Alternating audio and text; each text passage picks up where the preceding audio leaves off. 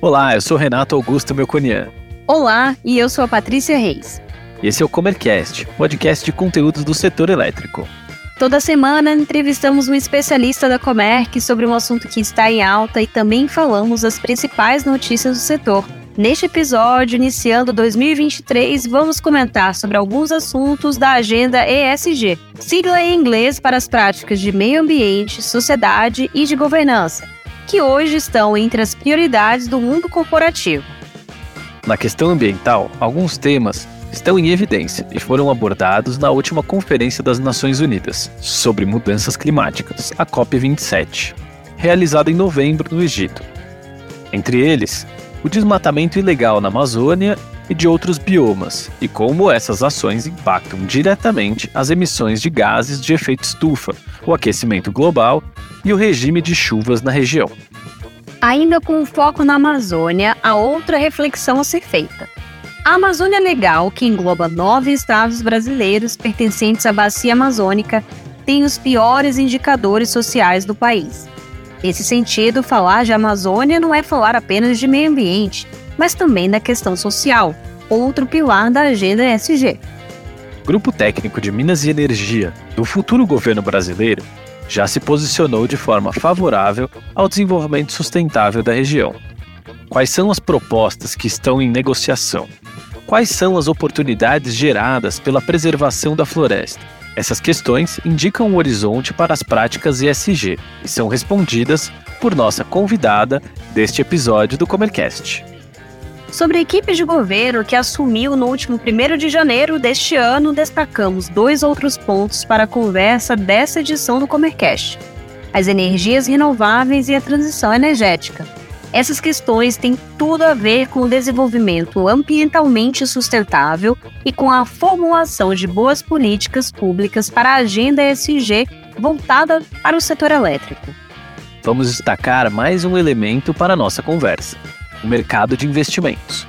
Os balanços financeiros de 2022 apresentaram informações relacionadas aos riscos ambientais, sociais e de governança das empresas.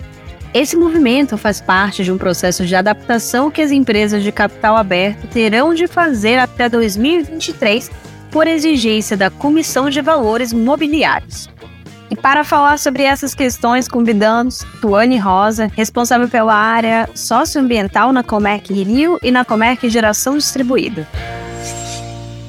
Oi, Tuane, tudo bem? Seja muito bem-vinda ao Comercash. Obrigada pela sua participação desde já.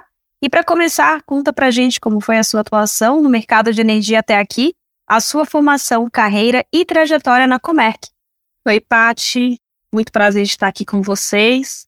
Bom, é, iniciei minha carreira na área de energia em 2013, atuando no setor de licenciamento ambiental da CEMIC, que é uma das principais concessionárias de energia elétrica de Minas Gerais e uma das principais concessionárias do Brasil. À época, eu havia acabado de sair da indústria e estava conhecendo essa nova área, e alguns anos depois eu tive a certeza de que essa área seria a que eu gostaria de me especializar. Principal diferencial que me motivou a seguir na área da energia foi o propósito claro do negócio, né, que é gerar, transmitir e distribuir a energia para todos, com foco em proporcionar conforto, bem-estar, saúde e segurança de forma igualitária e com respeito aos pilares de meio ambiente, social e governança. Bom, logo depois da CEMIG, eu tive a honra de atuar durante a construção da usina de Belo Monte, com programas socioambientais executados em atendimento aos requisitos de licenciamento ambiental do empreendimento. E a parte mais sensível e mais importante para ser considerado durante a execução de projetos de grande porte, como a hidrelétrica de Belo Monte, é justamente o viés socioambiental, porque com ele pode tanto contribuir positivamente para o desenvolvimento do projeto, como também inviabilizar a execução dele. Bom, a minha experiência de atuar em um empreendimento de geração de energia em um cenário no qual já se trazia a importância da pauta da diversificação da matriz energética brasileira e das energias renováveis foi fantástico. A partir daí, o principal papel da minha formação em engenharia ambiental, que é justamente conciliar o desenvolvimento com os pilares da sustentabilidade socioambiental, ficou ainda mais claro para mim. A partir de 2016, eu iniciei a minha migração para o setor de geração fotovoltaica, participando da construção e operação de importantes empreendimentos fotovoltaicos no Brasil, sendo que alguns destes compõem o portfólio atual da Comerc Renew, como o Complexo Solar Bom Nome, que fica em Pernambuco, a usina fotovoltaica de Castilho, que entrou em operação comercial em 31 do, de dezembro do ano passado, e a usina Hélio Valgas, com previsão de energização em março de 2023. Uau, que currículo e que orgulho tê-lo aqui conosco no grupo, somando muito a nossa atuação e posicionamento ESG. Bom, agora entrando aqui no nosso assunto de hoje, o que você destacaria como prioritário para o setor elétrico no âmbito da agenda ESG?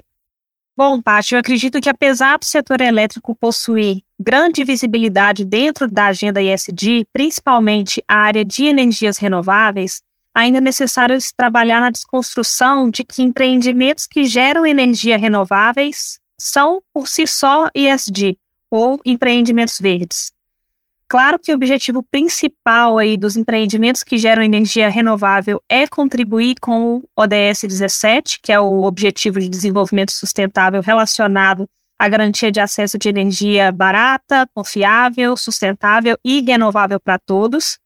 Entretanto, os clientes e consumidores precisam avaliar os demais vieses ESG que estão relacionados ao gerador. Bom, alguns dos vieses que a Comerc considera como imprescindíveis dentro dos seus negócios estão relacionados, primeiro, com a contribuição para a saúde, segurança e bem-estar da comunidade, tanto na visão do empreendedor, né, que possui colaboradores operando as usinas onde a mágica acontece, como o organismo comunitário, que faz parte e é responsável por contribuir localmente. Em segundo lugar, a colaboração com iniciativas que promovam uma educação de qualidade, principalmente no que se refere à educação inclusiva e tecnológica, tendo em vista que, contribuindo com o desenvolvimento da futura geração, nós também tendemos a aprimorar os nossos processos e sistemas atuais. E um terceiro ponto seria a equidade de gênero, né, para poder possibilitar aí que o setor energético seja mais inclusivo para as mulheres. Com isso, a agenda ESG possui metas claras dentro dos pilares da sustentabilidade socioambiental do setor de energia. E, dentro do grupo Comec Energia, nós contribuímos também para alguns dos vieses citados anteriormente, com a participação dos nossos colaboradores em ações relacionadas à saúde e segurança operacional, levando em consideração que o ativo mais importante da empresa são as pessoas. Em 2022, por exemplo, nós tivemos aí mais de 2 mil colaboradores envolvidos, né, uh, direta e indiretamente com ações dentro das usinas e unidades da Comerc.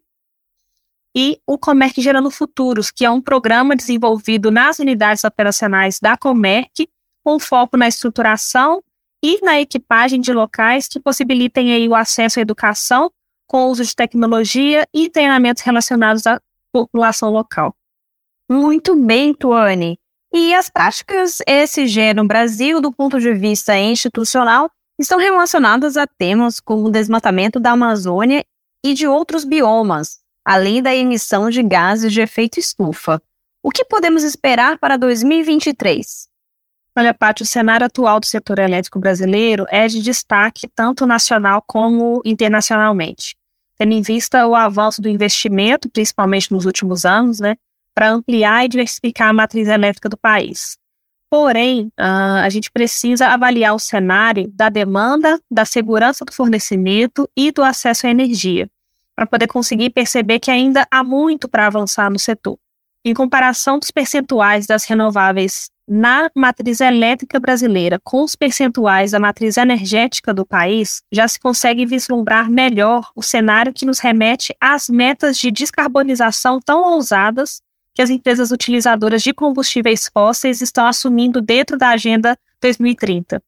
Então, a partir daí, os objetivos de substituição dos combustíveis fósseis por fontes renováveis contribuem, por exemplo, para a redução das taxas de desmatamento ilegal na Amazônia, tendo em vista o processo de rastreabilidade e homologação dos produtos madeireiros, originados exclusivamente de bioflorestas renováveis, a conservação dos biomas, ora destruído por essas atividades de, de devastação, o incremento e diversificação da matriz energética, incluindo o setor de transporte e indústrias, com fontes renováveis, diminuindo a necessidade de, por exemplo, o acionamento de termoelétricas. E a diminuição da emissão de gases de efeito estufa originado pela queima dos combustíveis fósseis. Por isso, nós podemos identificar de forma integrada a cadeia de geração de energia renovável como principal aliada ao net zero. Bom, e agora que a gente já está aqui no assunto net zero, descarbonização, em que medida os créditos de carbono estão alinhados à pauta de sustentabilidade e quais são as expectativas ainda para esse ano? Apesar de ainda não compor uma obrigatoriedade legal para as empresas a comprovação do consumo de energia por fontes renováveis, os consumidores e clientes já clamam por produtos e serviços que estão alinhados às práticas de preservação ambiental e responsabilidade social. Isso inclui também a possibilidade de acesso a financiamentos por instituições financeiras nacionais e internacionais, a participação em fundos de investimento relevantes e, claro, a reputação empresarial dentro do segmento de atuação das empresas.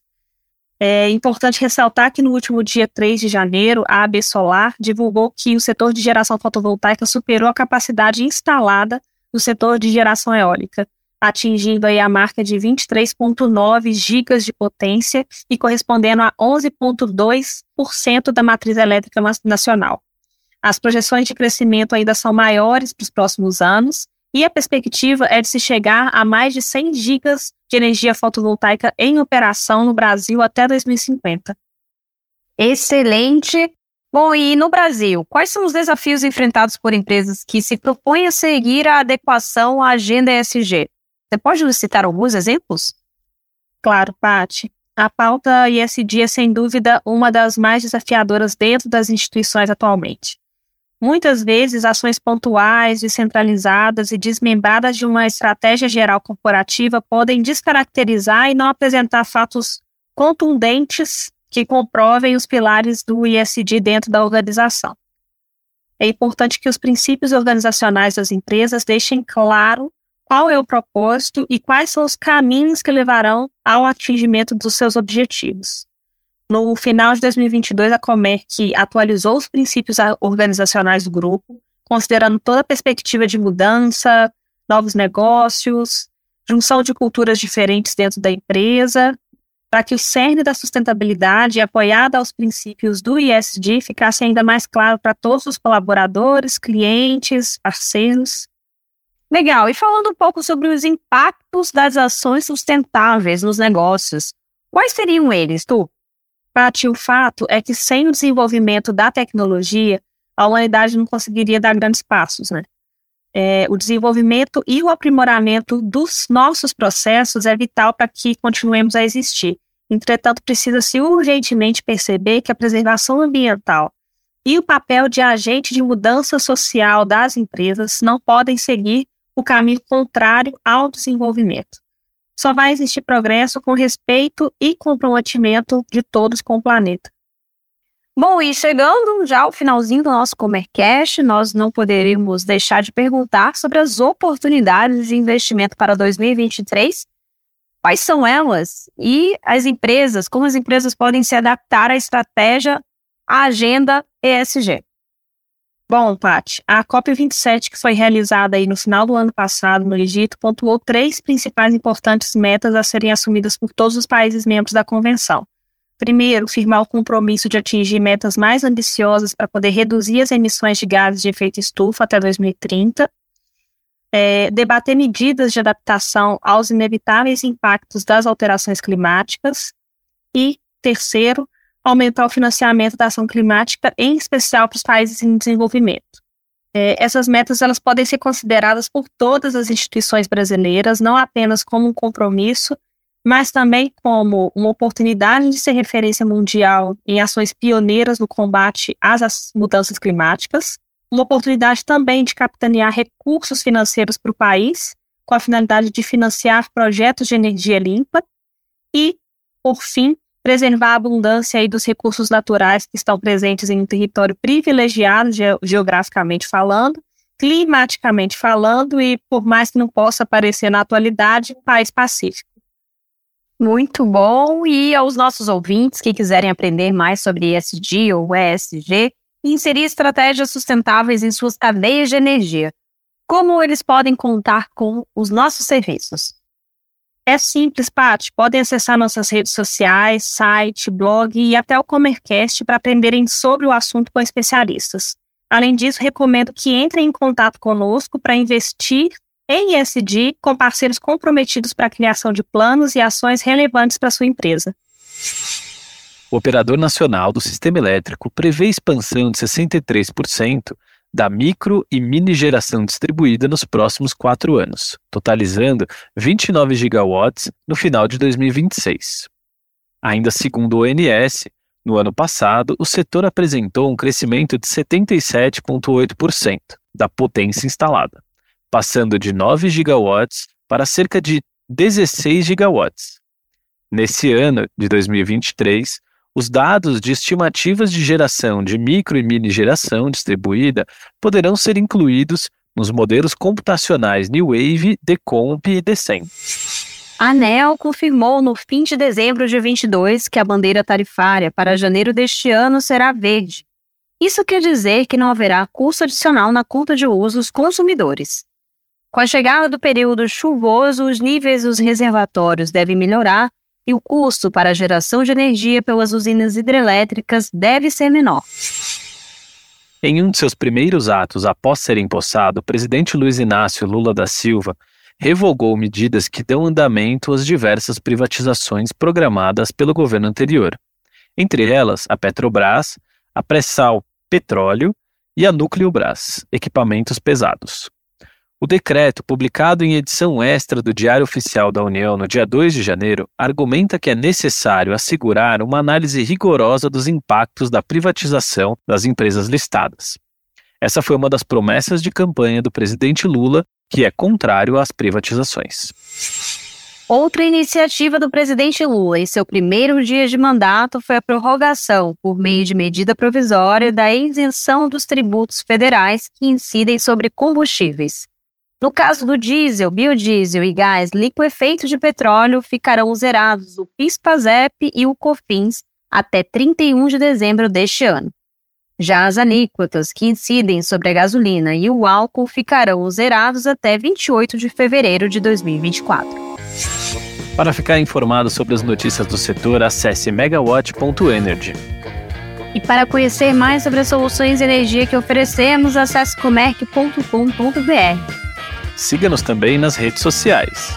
Estamos presentes no LinkedIn e Instagram, arroba Energia. Desejamos a todos um feliz 2023 e até o próximo episódio. Feliz 2023, pessoal! Até a próxima!